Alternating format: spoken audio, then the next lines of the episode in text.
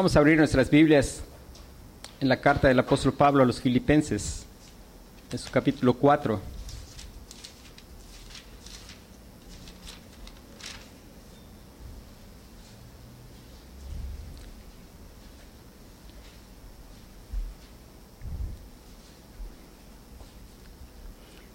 Vamos a dar lectura de los versículos 2 hasta el versículo 9.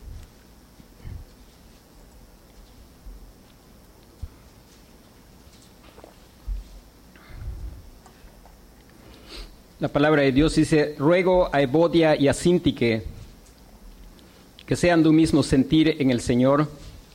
Asimismo te ruego también a ti, compañero fiel, que ayudes a estas que combatieron juntamente conmigo en el Evangelio, con Clemente también y los demás colaboradores míos, cuyos nombres están en el libro de la vida. Regocijaos en el Señor siempre. Otra vez digo, regocijaos. Vuestra gentileza sea conocida de todos los hombres. El Señor está cerca. Por nada estéis afanosos, sino sean conocidas vuestras peticiones delante de Dios en toda oración y ruego, con acción de gracias. Y la paz de Dios, que sobrepasa todo entendimiento, guardará vuestros corazones y vuestros pensamientos en Cristo Jesús. Por lo demás, hermanos, todo lo que es verdadero, todo lo honesto, todo lo justo, todo lo puro, todo lo amable, todo lo que es de buen nombre, si hay virtud alguna, si algo digno de alabanza, en esto pensad. Lo que aprendisteis y recibisteis y oísteis y visteis en mí, esto haced, y el Dios de paz estará con vosotros. Amén estábamos estudiando el cristiano en el conflicto y estábamos mirando que Pablo no nos dio una lista de cada paso que dar, pero Pablo nos dio algunos principios importantes para el creyente en medio del conflicto. Pablo menciona un conflicto entre dos mujeres, Evodia y Sintique, y Pablo recomienda a alguien más ayudarles, porque una de las uno de los medios de gracia que Dios ha establecido para ayudar a sus hijos es también ser ministrados por, por la iglesia y ayudados a resolver sus conflictos. Miramos, cuando miramos esto no es una secuencia de cosas que hacer, sino son cosas que están siempre interrelacionadas, que uno tiene que vivir si está en el Señor y poder mirar que todas ellas tienen que ver con la obra del Señor Jesucristo. El apóstol Pablo nos dice que una de las cosas primeras que hacer es el creyente en el conflicto se regocija. Y Pablo sabe que somos dados a olvidar que es importante regocijarnos y él repite doblemente, regocijaos en el Señor siempre. Regocijaos en el Señor siempre. Y él vuelve a decir otra vez, digo, regocijaos el creyente en el conflicto está en gozo. ¿Por qué? Porque hay demasiadas razones para el creyente esté en gozo.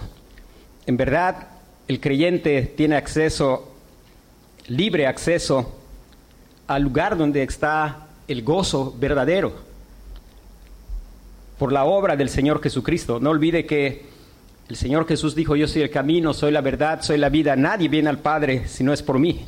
Y el Salmo 16 dice, me mostrarás la senda de la vida. En tu presencia hay plenitud de gozo, delicias a tu diestra para siempre. Y podemos extraviarnos y por, por momentos quizá perder el gozo, pero si somos del Señor, no hay nada que nos pueda quitar el gozo. No hay nada que pueda robar nuestro gozo, porque el Señor nos ha enseñado que el gozo no está en que nuestros planes se desarrollen como nosotros queremos que se desarrollen. El gozo no está en que las personas hagan lo que nosotros esperamos que hagan. El gozo no está en cosas que pueden ser buenas, pero al final de cuentas no pueden dar gozo. El gozo está en el Señor. El Señor mismo es el gozo. Y esa es la expresión en toda la escritura. En toda la escritura uno puede mirar cuando se habla de aquellos que han hallado gozo, se habla de ellos como bienaventurados. Por ejemplo, dice la Biblia, bienaventurado aquel cuyas iniquidades han sido perdonadas y cubierto su pecado. Hermanos, qué mayor gozo de saber que mis iniquidades han sido perdonadas y cubierto mi pecado. Bienaventurado aquel a que tú atrajeres hacia ti. Ah, bienaventurados los perfectos de camino. Y los perfectos de camino son aquellos que están caminando en el Señor Jesucristo, porque Él es el camino, la verdad y la vida. Son aquellos que están en el Señor Jesucristo. Hermanos, el gozo, el gozo que nadie nos puede quitar. Cuando aprendemos que el gozo está, es el mismo Señor, que en su presencia y plenitud de gozo, no importa cuán recias sean las batallas, nadie puede robarnos el gozo. El gozo no está en que tengamos hijos obedientes y bien portados, eso es bueno, pero eso no es el gozo. El gozo está en el Señor. El gozo no está en tener esposas comprensivas y cariñosas. No hay nada de malo en desear eso, pero hay todo de malo en demandarlo e inclinarse ante eso como un ídolo. Y ahí no hay gozo. La Biblia va repitiendo en diferentes lugares que siempre está relacionado con la salvación del Señor. David, después de haber pecado, dice, vuélveme el gozo de tu salvación. Hermanos, el simple hecho de saber que somos salvos de la ira venidera, el simple hecho de saber que somos salvos del peligro que representamos para nosotros mismos, es suficiente para estar plenos de gozo. En situaciones tan difíciles, el pueblo de Dios ha dicho cosas como, el profeta dice, aunque la higuera no florezca ni en las vides haya fruto. Yo espero que nosotros captamos eso. Nosotros no somos de una cultura agrícola, pero lo que significa es cuando el negocio va mal, cuando no hay ingresos y solo hay egresos, cuando aparte te demandan los empleados, cuando además te cae Hacienda y te embarga. Dice, con todo, yo me alegraré en Jehová y me gozaré en el Dios de mi salvación. Él es el gozo del cielo. Dios es el gozo que en el cielo habrá en nuestro corazón. Allí jamás se cansará de Dios y solo Dios. El gozo del Señor. Y el apóstol Pablo está diciendo, regocijaos y recuerda, regocíjense en el Señor. Después el creyente en el conflicto, estábamos mirando que la palabra que está traducida como gentileza, el creyente puede mostrar en medio del conflicto amor, ser amable, todo lo contrario a ser osco, a ser hostil, a ser grosero, a ser arrogante. ¿Por qué? Porque el fruto del Espíritu Santo se produce en su corazón por la obra del Señor Jesucristo que le ha dado un corazón nuevo, lo ha hecho una nueva criatura y su gentileza, su amabilidad se hace presente, no puede ser escondida. Dice en Mateo una ciudad asentada sobre un monte no se puede esconder y su gentileza se hace evidente. Y el Señor nos recuerda, regocíjate en tu Salvador. Tu gentileza, tu amabilidad sea conocida de todos los hombres, porque el Señor está cerca. Lo que vamos a, mirar hoy en la Escritura es, yo decía que no son, pues no son, no son precisamente una secuencia el creyente se está gozando en el Señor y hay tantas cosas por las cuales gozarnos en el Señor. Y el apóstol Pablo nos llama aquí a, a que el creyente en el conflicto tiene que estar en oración. El creyente en el conflicto está en oración. Y hermano, se goza cuando se está en oración. Y se está en oración, dice por nada estéis afanosos, sino sean conocidas vuestras peticiones delante de Dios en toda oración y ruego con acción de gracias.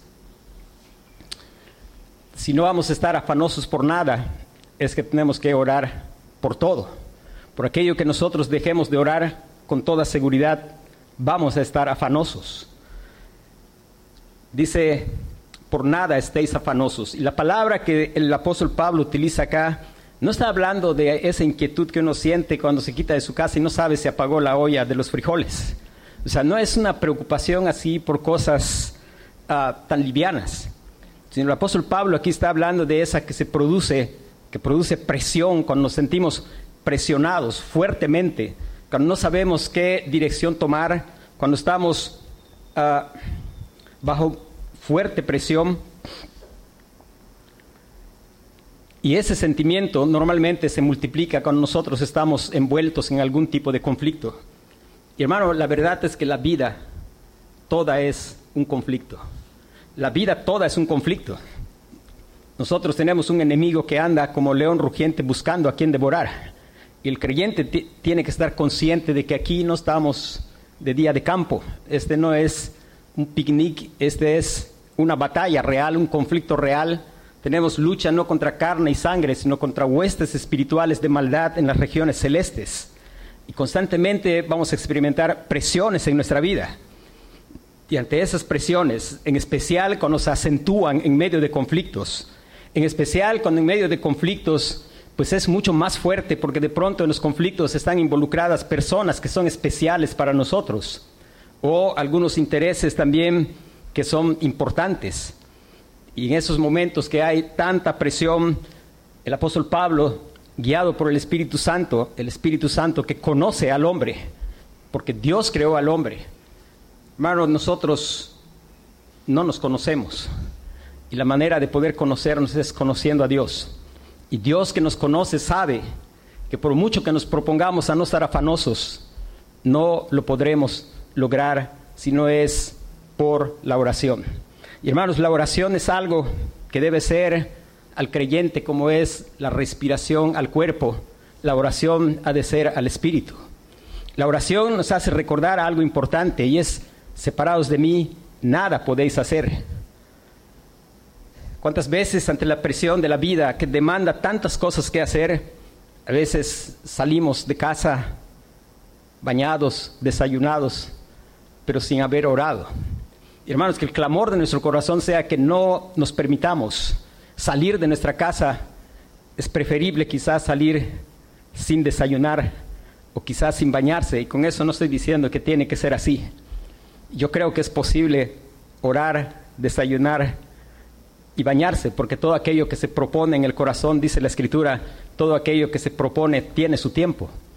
Hermano, cuando es una necesidad el poder estar postrados delante del Señor, y esto es algo que solo puede producir la obra de Dios, que solo puede producirse en el pueblo redimido por el Señor, porque es el pueblo redimido por el Señor el que ha sido rendido, el que se ha dado cuenta cuán incapaz es entre tanto no estemos rendidos ante el Señor, aún creemos que tenemos capacidad. Aún quizás se nos hace que era un poco exagerado el Señor cuando dijo que separados de Él nada podemos hacer. Y la verdad es que separados de Él lo único que podemos hacer es, pecar. Y Él dice que no estemos afanosos por nada.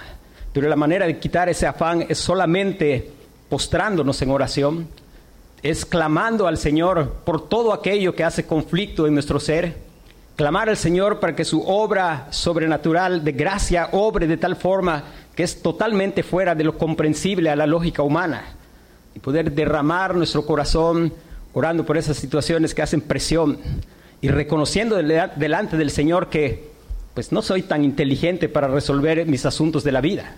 No soy tan inteligente para ir rápido y resolver mis conflictos como yo pienso.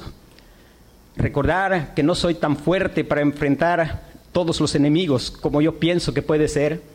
Recordar que en verdad el verdadero enemigo ni siquiera es de carne y hueso y que no es con espada ni con ejército, más con su Santo Espíritu. Y recordar que en verdad la lucha es contra principados, contra huestes espirituales de maldad en las regiones celestes. Hermanos, la única manera de poder ser librados de la ansiedad es cuando nos postramos en oración, orar al Señor, clamar al Señor y que el Señor obre de tal forma en nosotros.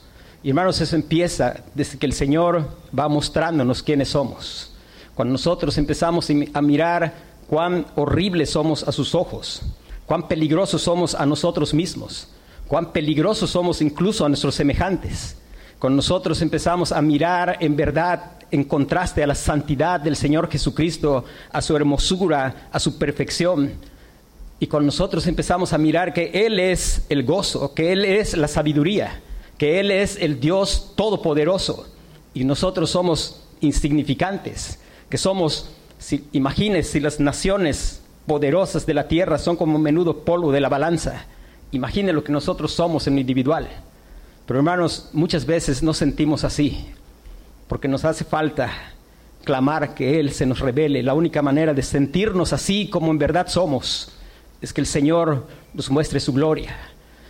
Se sintió así Manoah cuando vio la gloria de Dios. Se sintió así Isaías cuando vio la gloria de Dios y dijo, ay de mí que soy muerto. Y hermano, hay muchas cosas que no son más fáciles hacer. Trabajarnos es más fácil que orar. Incluso estudiar es más fácil que orar. Hermanos, que Dios en su misericordia nos conceda poder mirar la gran bendición que tenemos en la oración. El Salmo en el antiguo pacto dice que el Señor nos bendiga. Por la gracia de Dios, de este lado de la cruz nosotros hemos sido bendecidos, pero a veces estamos inconscientes de la bendición que tenemos en el Señor Jesucristo. Si estás en Cristo, estás bendito con toda bendición espiritual y qué más grande bendición que nos podemos acercar confiadamente al trono de su gracia para hallar el oportuno socorro.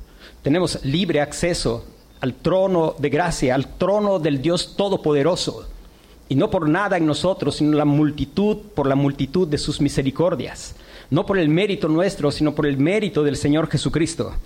Hermanos, es la única manera en que nosotros podemos hallar que Dios obra. Hermano, hay un ejemplo muy impresionante en la escritura, en el Salmo 69. Nótese, había presión y había cosas que pudieran traer ansiedad y este no es solo un salmo de David, hay algunas cosas que son aplicables a David, pero en realidad este es un salmo que apunta hacia nuestro Señor Jesucristo y la manera en cómo Él enfrentó los conflictos. Él se gozaba en su Padre, el hacer la voluntad de su Padre era su gozo, el Padre se deleitaba en Él y en Él en el Padre. Pero el Señor Jesucristo, no obstante ser 100% hombre y 100% Dios, él iba y se tomaba el tiempo de pasar noches enteras en oración. Y este salmo es una oración que dice, sálvame, oh Dios, porque las aguas han entrado hasta el alma. La situación que se está describiendo ahí, hermano, es una situación de conflicto terrible. Ah, imagínese el agua entrando hasta el alma. Es algo mucho más que lo que uno puede decir que el agua nos ha llegado hasta el cuello. Pero imagínense que se inunde el alma, que ni siquiera es materia. Eso está describiendo una situación de conflicto sumamente terrible. Dice, estoy hundido en cieno profundo donde no puedo hacer pie. He venido a abismo de aguas y las corrientes me han anegado.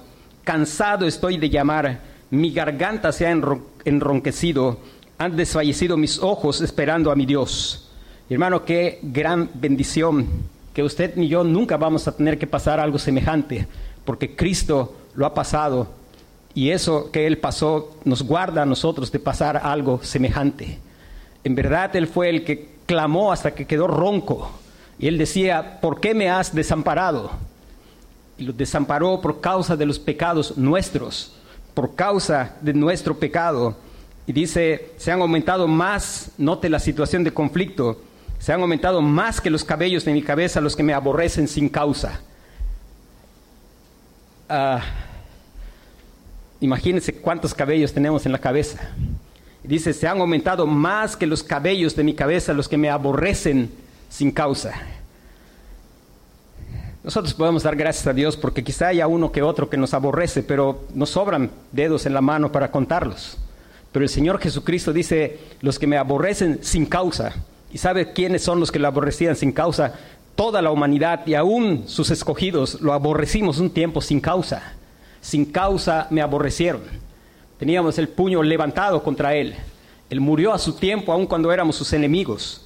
Hermanos, nosotros nos sobran dedos para contar a los que nos aborrecen sin causa. Dice, se han hecho poderosos mis enemigos, los que me destruyen sin tener por qué. Y he de pagar lo que no robé. Hermano,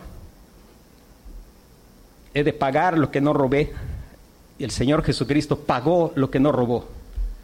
Nosotros robamos gloria. El ser humano es ladrón de gloria, pero el Señor Jesús nunca robó gloria. Él es glorioso porque es Dios y sin embargo Él vino para buscar siempre y glorificar a su Padre. Y sin embargo Él pagó por causa de personas como yo que robamos gloria. Dice, Dios, tú conoces mi insensatez y mis pecados no te son ocultos. No sean avergonzados por causa mía los que en ti confían, oh Señor Jehová de los ejércitos. No sean confundidos por mí los que te buscan, oh Dios de Israel. Porque por amor a ti he sufrido afrenta, confusión ha cubierto mi rostro. Recuerde que este salmo tiene un doble cumplimiento. Y en David está el hecho de sus pecados. Pero en el Señor Jesús están pecados que no son suyos, sino son los de su pueblo con los cuales Él fue cargado. Él estaba sufriendo algo mucho mayor que lo que David puede expresar que Él sufrió, y no por causa de sus propios pecados, sino por causa de mis pecados y de los pecados de sus escogidos.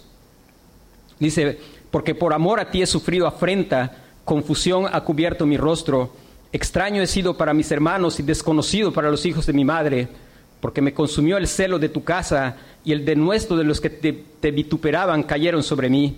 Lloré afligiendo en ayuno mi alma, y esto me ha sido por afrenta. Puse además silicio por mi vestido y vine a hacerles por proverbio. Hablaban contra mí los que se sentaban a la puerta y me saerían con sus canciones los bebedores.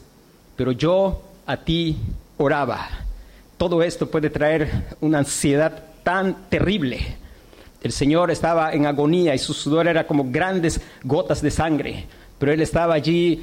Por nada estéis afanosos, sino sean conocidas vuestras peticiones delante de Dios en toda oración y ruego. Pero yo a ti oraba, oh Jehová, al tiempo de tu buena voluntad. Oh Dios, por la abundancia de tu misericordia, por la verdad de tu salvación, escúchame. Sácame del lodo y no sea yo sumergido sea yo libertado de los que me aborrecen y de lo profundo de las aguas. No me anegue la corriente de las aguas, ni me trague el abismo, ni el pozo cierre su sobre mí su boca. Respóndeme, Jehová, porque benigna es tu misericordia. Hermanos, allá en la oración poder recordar y pensar en el Señor. No son oraciones en las cuales estoy ah, pobrecito de mí, mira, todos me están, a todos le caigo mal, sino poder empezar a reflexionar en algo más que tus enemigos, que son más que los pelos de la cabeza. Empezar a reflexionar en el carácter de Dios, reflexionar y pensar en la gran misericordia de Dios. Dice, mírame conforme a la multitud de tus piedades, no escondas de tu siervo tu rostro, porque estoy angustiado. Apresúrate, óyeme, acércate a mi alma, redímela, líbrame a causa de mis enemigos. Tú sabes mi afrenta, mi confusión y mi oprobio. Delante de ti están todos mis adversarios todos mis adversarios. El escarnio ha quebrantado mi corazón y estoy acongojado. Esperé quien se compadeciese de mí y no lo hubo, y consoladores y ninguno hallé. Hermano, este nunca va a ser nuestro caso. Si usted está en Cristo, Él fue al cielo y nos mandó un consolador, el Espíritu de verdad. Él tiene en su iglesia personas que pueden consolar. Él sufrió esto para que nosotros no tuviéramos que pasarlo él no hubo quien lo consolase. Él clamó a su padre y su padre descargó toda su ira sobre él por causa de nuestra afrenta, de nuestro pecado, de nuestra maldad. Y él sufrió por amor de nosotros para que ni usted ni yo tengamos que enfrentar una situación así. Si estamos en el Señor Jesucristo, tenemos un consolador. Dice, me pusieron además hiel por comida y en mi sed me dieron a beber vinagre sea su convite delante de ellos por lazo y, el, y lo que es para, para bien por tropiezo, sean oscurecidos sus ojos para que no vean y haz temblar continuamente sus lomos. Derrama sobre ellos tu ira y el furor de tu enojo los alcance, sea su palacio asolado, en sus tiendas no haya morador, porque persiguieron al que tú heriste y cuentan del dolor de los que tú llagaste pon maldad sobre su maldad y no entren en tu justicia, sean raídos del libro de los vivientes y no sean escritos entre los justos. Mas a mí, afligido y miserable, tu salvación, oh Dios, me ponga en alto. hermano, Él fue hecho miserable por causa de nuestra miseria. Cuando Él se revela a nosotros, nosotros entendemos y podemos empezar a clamar así como miserables, que por causa nuestra Él sufrió por nuestra miseria. Tu salvación, oh Dios, me ponga en alto. Alabaré yo el nombre de Dios con cántico, lo exaltaré con alabanza, y agradará a Jehová más que sacrificio de buey. Recuerde, Él es el Cordero de Dios que quita el pecado del mundo. Él le preparó cuerpo y con un solo sacrificio hizo perfecto para siempre a los, a los santificados. O becerro que tiene cuernos y pezuñas, lo verán los oprimidos y se gozarán. Buscad a Dios y vivirá vuestro corazón. Lo verán los oprimidos. Estás oprimido. No tienes por qué seguir oprimido. Estás falto de gozo. Lo verán los oprimidos. Él se los va a revelar y entonces ellos van a saltar de gozo por la salvación del Señor se te ha ido el gozo por causa de pecado, confiesa tu pecado. Estaba David sin gozo y clamó y dijo, vuélveme el gozo de tu salvación. Y el Señor le volvió el gozo de la salvación. Dice, lo verán los oprimidos y se gozarán. Buscad a Dios y vivirá vuestro corazón. Porque Jehová oyó a los menesterosos y no menosprecia a sus prisioneros. Alábenle los cielos y la tierra, los mares y todo lo que se mueve en ellos porque Dios salvará a Sión y reedificará las ciudades de Judá, y habitarán allí y la poseerán. La descendencia de sus siervos la heredará, y los que aman su nombre habitarán en ella. Los que aman su nombre, y los que aman su nombre son aquellos que Él amó primero. Nosotros le amamos a Él porque Él nos amó primero.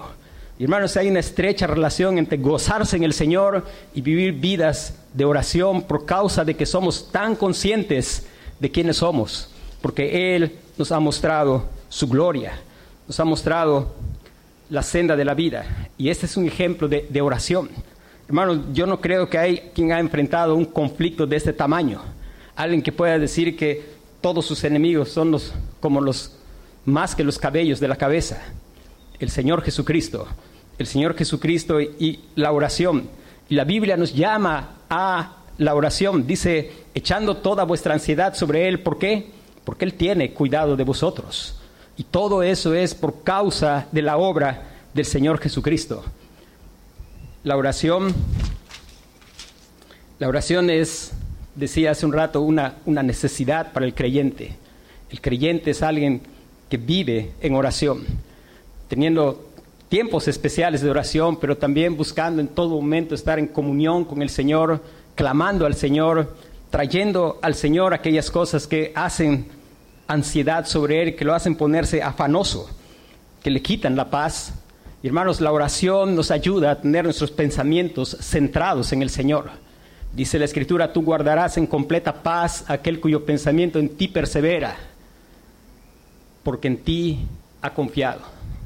Hermanos, si tu, pensamiento no persevera en el Señor, es probable que no has confiado en Él porque el que en Él ha confiado, su pensamiento persevera en Él. Y una de las maneras de perseverar nuestros pensamientos en Él es en la oración, en recordar, hermanos, no son solo palabras bonitas o, exageraciones del Señor, es la pura verdad que separados de Él no podemos hacer sino solamente pecar. Dice después, delante de Dios en toda oración y ruego con acción de gracias. Oración y ruego, acción de gracias. Hermanos, no es simplemente estar hablando, este salmo termina con explosiones de alabanza, de gratitud, de acción de gracias a Dios. Una de las cosas importantes que hacer en nuestra vida, hermano, es, no puede haber oración si no hay presencia de la palabra. Y recuerde, aquel que es salvo, desea la palabra. Aquel que es salvo desea como un niño recién nacido la leche espiritual no adulterada para que por ella crezca para salvación. No porque le van a dar un premio, no porque alguien le va a preguntar si ya leyó la escritura, es porque es como, como la leche es para el bebé, es para el creyente la palabra.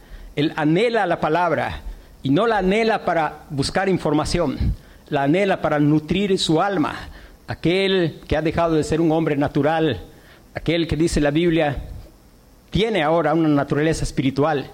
No es el hombre natural que no percibe las cosas del Espíritu, sino es aquel hombre del cual el Señor Jesús dice, no solo de pan vivirá el hombre, sino de toda palabra que sale de la boca de Dios. Él ha probado que Dios es bueno y sabe que su palabra es buena. Y él anhela la palabra de Dios, porque no hay manera de poder orar si no estamos llenos de la palabra de Dios. Las mejores oraciones son oraciones bíblicas basadas en las promesas del Señor, en los modelos de oración como el Salmo 69 o como las oraciones que el apóstol Pablo nos muestra en sus cartas. el poder clamar por las cosas que él clamaba. El apóstol Pablo clamaba por los hermanos y decía, yo ruego que vuestro amor abunde aún más y más en ciencia y todo conocimiento, para que aprobéis lo mejor a fin de que seáis sinceros e irreprensibles para el día del Señor Jesucristo. Clamar al Señor con expresiones de su palabra, poder ir y pensar en el Señor y poder derramar nuestro corazón porque le estamos conociendo. Hermano, es importante la manera en que nos acercamos a la Escritura y que va a ser útil para nuestra vida de oración. La palabra de Dios, la Biblia. Hay algunas Biblias que ustedes tienen que dice allá al final, ¿qué leer si estás, si estás triste? ¿Qué leer si estás enfermo? Eso nos presenta la Biblia como un manual, como el manual de una camioneta o de un aire acondicionado, que dice, si no se prende esto, ¿qué hacer? No se acerca a la escritura así, hermano. Esa es una manera triste de presentar la escritura. Este no es un manual. Esta es la gran historia de la redención. La manera de acercarnos es mirar en la gran historia de la redención y ver que nuestra historia está en esa gran historia y poder mirar y que Dios le muestre cómo usted es. Yo soy tan parecido al pueblo de Israel, tan rebelde como el pueblo de Israel, y Dios tan misericordioso conmigo como lo fue con el pueblo de Israel. Poder mirar mi historia y mirarme ahí cuán ingrato soy como lo fue el pueblo de Israel, cuán enemigo del Señor he sido, cuán incrédulo he sido, cuán insensato soy, y poder mirar a Dios como la fuente de toda sabiduría pero sobre todas las cosas poder mirar que yo puedo permanecer ante Él solamente por la multitud de su misericordia y por la obra y la persona del Señor Jesucristo y que a mí no hay ni un mérito y si no fuera por eso, hace tiempo que hubiera sido consumido. Por la misericordia del Señor es que no hemos sido consumidos, porque nuevas son cada mañana, grande es su fidelidad. Hermano, ¿cómo está tu vida con relación a la palabra? Te estás acercando cada día a la palabra la estás anhelando. Si no estás anhelando, es bueno examinarse y saber cuál es la causa de que no estás anhelando y nutriendo tu alma. Te acercas para poder mirar información, no te acerques así. Te acercas a ella como un manual, no te acerques así. Quiera el Señor que nos estamos acercando porque hemos probado que el Señor es bueno y que su palabra es buena. Quiera el Señor que nos estamos acercando porque tenemos hambre y sed de justicia. Quiera el Señor que nos estamos acercando porque tenemos vida espiritual y no podemos vivir solo de tortilla y de frijoles. Necesitamos vivir de toda palabra que sale de la boca del Señor. Y que nos estamos acercando y lo que estamos viendo es en esa historia, nuestra historia, y poder mirar que el sufrimiento del Señor Jesucristo es el que le da sentido a nuestro sufrimiento. Hermano, quisiera darle cuando nosotros nos acercamos a Dios, podemos mirar en Mateo 6, 25 al 34, cómo enfrentar cada uno de nuestros desafíos, cada una de las cosas que presionan nuestra vida y por causa del conflicto, de haber caído en pecado. Dice versículo 25, por tanto os digo, no os afanéis por vuestra vida ¿Qué habéis de comer o qué habéis de beber, ni por nuestro, vuestro cuerpo qué habéis de vestir? ¿No es la vida más que el alimento y el cuerpo más que el vestido? Mirad las aves del cielo que no siembran, ni ciegan, ni recogen en graneros, y vuestro Padre Celestial las alimenta. ¿No valéis vosotros mucho más que ellas? ¿Y quién de vosotros podrá, por mucho que se afane, añadir a su estatura un codo? Hermanos, uno mira de pronto a la gente que no es creyente cómo enfrentan conflictos la gente que hace negocios y no tiene al Señor Jesucristo, allá afuera es una guerra así salvaje como de perros que se muerden unos a otros. hermanos, es razonable. Si el sustento de esa gente depende de ellos, pues ellos tienen que ver cómo morder a alguien, quitarles. Pero los creyentes sabemos que trabajamos honestamente y sabemos que Dios usa nuestro trabajo para proveernos, pero que mi sustento no depende de mis fuerzas, depende de la bendición del Señor. Y saber que algunas veces somos tentados a responder así como perros porque olvidamos que el trabajo es solo un medio a través del cual Dios provee nuestras necesidades. el Señor nos está llamando a los que son creyentes a, no, a vivir recordando que tenemos un Padre celestial, que es correcto que trabajemos, pero que no es por la fuerza de nuestra mano que nosotros tenemos nuestro sustento. Hay un Padre celestial. Dice, mirad las aves del cielo que no siembran, ni ciegan, ni recogen en graneros, y vuestro Padre celestial las alimenta. ¿No valéis vosotros mucho más que ellas? ¿Y quién de vosotros podrá, por mucho que se afane, añadir a su estatura un codo? Y por el vestido, ¿por qué os afanáis? Considerad los lirios del campo, cómo crecen, no trabajan ni hilan. Pero os digo que ni aun Salomón con toda su gloria se vistió así como uno de ellos. Y si la hierba del campo que hoy es y mañana se echa en el horno, Dios la viste así, ¿no hará mucho más a vosotros, hombres de poca fe? No os afanéis pues diciendo qué comeremos o qué beberemos o qué vestiremos, porque los gentiles buscan todas estas cosas, pero vuestro Padre Celestial sabe que tenéis necesidad de todas estas cosas, mas buscad primeramente el reino de Dios y su justicia, y todas esas cosas os serán añadidas. Así que no os afanéis por el día de mañana, porque el día de mañana traerá su afán. Basta cada día su propio mal. Hermanos, y todo esto nos muestra a personas, no que no trabajan, personas que trabajan en una dependencia de Dios. Personas que saben que el tesoro no es tener las cosas más caras de esta vida, sino su tesoro es el Señor Jesucristo, que Él es el más valioso. Y eso se ve en la manera en que invierten su tiempo, trabajan duro, pero tienen tiempo para alimentar su alma de la palabra de Dios y tienen tiempo para venir y postrarse humildemente en oración ante el Señor y buscar dependencia de Él para que ocurra lo sobrenatural. Y la paz de Dios, que sobrepasa todo entendimiento, guardará vuestros corazones y vuestros pensamientos. Hermano, algo sobrenatural, algo que es inexplicable para la gente, a pesar de que pudiéramos tener en verdad y tenemos cantidad de enemigos no como tuvo el Señor Jesús, pero sí la vida es presionante y es difícil. Pero aquel que viene al Señor se va a mantener cuerdo, va a vivir rectamente delante de Dios porque la paz de Dios va a guardar su corazón y sus pensamientos. Y esa paz va a empezar a experimentarla interiormente. Y recuerde que la paz no es la ausencia de conflicto, pero es la seguridad de su presencia. Y esa paz va a mostrarse exteriormente. Va a ser la oportunidad de proclamar también cómo es que podemos tener paz, porque tenemos un príncipe de paz, porque tenemos al Dios de paz. Y hermanos, el apóstol Pablo termina al final cuando dice, y el Dios de paz estará con vosotros. Hermanos, cuando vayamos a la oración, no vayamos buscando la paz como si fuera algo que obtenemos. Vayamos buscando al Dios de paz porque si no podemos venir también equivocadamente a Dios buscando la paz. No es buscar la paz, busquemos al Dios de paz.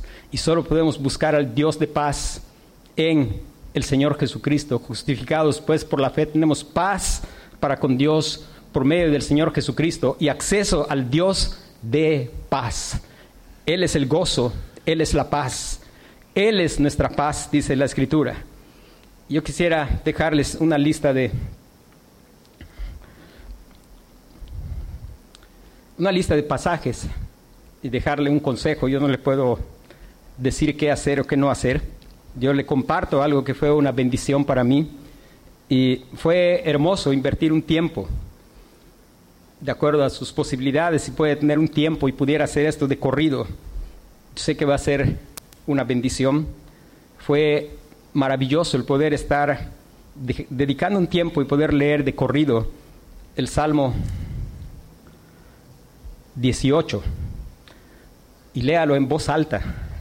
Y después de leer el Salmo 18, pase al Salmo 46 y léalo de corrido, en voz alta. Después leas el Salmo 68. Lea después el 77, el Salmo 78 el Salmo 105, el Salmo 106, el Salmo 107, el Salmo 136 y concluya con la lectura de Nehemías 9, 5 al 37. Aquellos que tengan interés, les puedo mandar la lista a, a sus teléfonos y léalo. La verdad, yo le doy gracias a Dios porque fue una gran bendición el poder ir leyendo estos salmos y poder experimentar diferentes tipos de emociones, desde admiración a Dios, desde mirar su gran misericordia, su gran paciencia, su gran bondad para con su pueblo, pero ser quebrantado al mirar cuánto soy parecido al pueblo de Israel. Y hermano, esto nos va a ayudar a poder venir en oración al Señor, recordar sus obras maravillosas, hacer memoria de sus obras pasadas. Lo que el Señor hizo con el pueblo de Israel es exactamente lo que está haciendo con nosotros. Él nos ha rescatado de la esclavitud del mundo y estamos caminando por un desierto donde Él fielmente nos está guiando y está proveyendo nuestras necesidades y fielmente nos está guiando por su espíritu y por su palabra. Hermanos, poder ver nuestras mismas actitudes, así como el pueblo de Israel, corazones tan malvados que el mismo milagro llega a ser un fastidio para el, para el corazón engañoso y perverso, espíritu de queja, espíritu de murmuración, el poder mirar cómo Dios persevera en su gran misericordia. Hermanos, no olvide, es todo por la obra y la persona del Señor Jesucristo. Vamos a, a orar.